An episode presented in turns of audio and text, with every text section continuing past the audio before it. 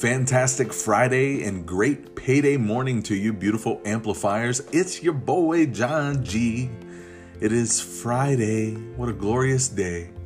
It's July 31st. Can you believe tomorrow is the first day of August?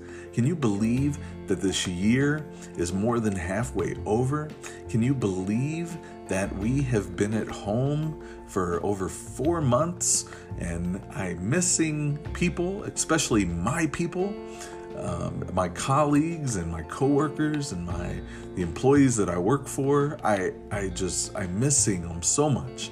And um, this was a very long introduction just to say this is your morning mindset. If you want your talent to be lifted to its highest level, then you don't begin by focusing on your talent. You begin by harnessing the power of your mind. Now, your beliefs control everything you do. Accomplishment is more than a matter of working harder or smarter. It's also a matter of believing positively. Someone called that the sure enough syndrome. And what they mean by that is if you expect to fail, well, sure enough, you will fail. If you expect to succeed, well, sure enough, you will succeed. You will become on the outside what you believe on the inside. Let that marinate. I'll say it again. You will become on the outside what you believe on the inside. Personal breakthroughs begin with a change in your beliefs. Why is that? Well, it's because your beliefs determine your expectations, and your expectations determine your actions. A belief is a habit of mind in which confidence becomes a conviction that we embrace. In the long run, a belief is more than an idea that a person possesses. It's an idea that possesses a person. You need to expect to succeed. Does that mean that you always will? No.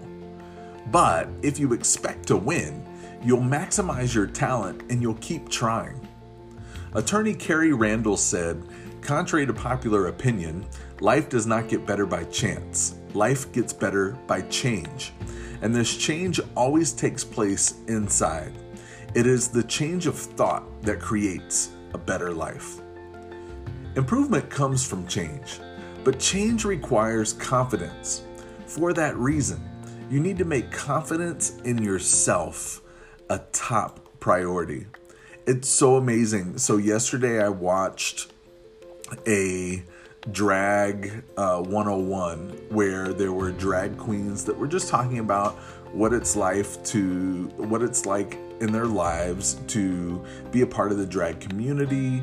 Um, there was a, a drag queen named Rendezvous who was doing her makeup and throughout the whole, the whole thing, which was really cool because you kind of got to see uh, start to finish. And they were t- just talking about like the competitions they've been they've been in and why they love it, and um, uh, people were asking questions. It was a virtual event and it was really really cool.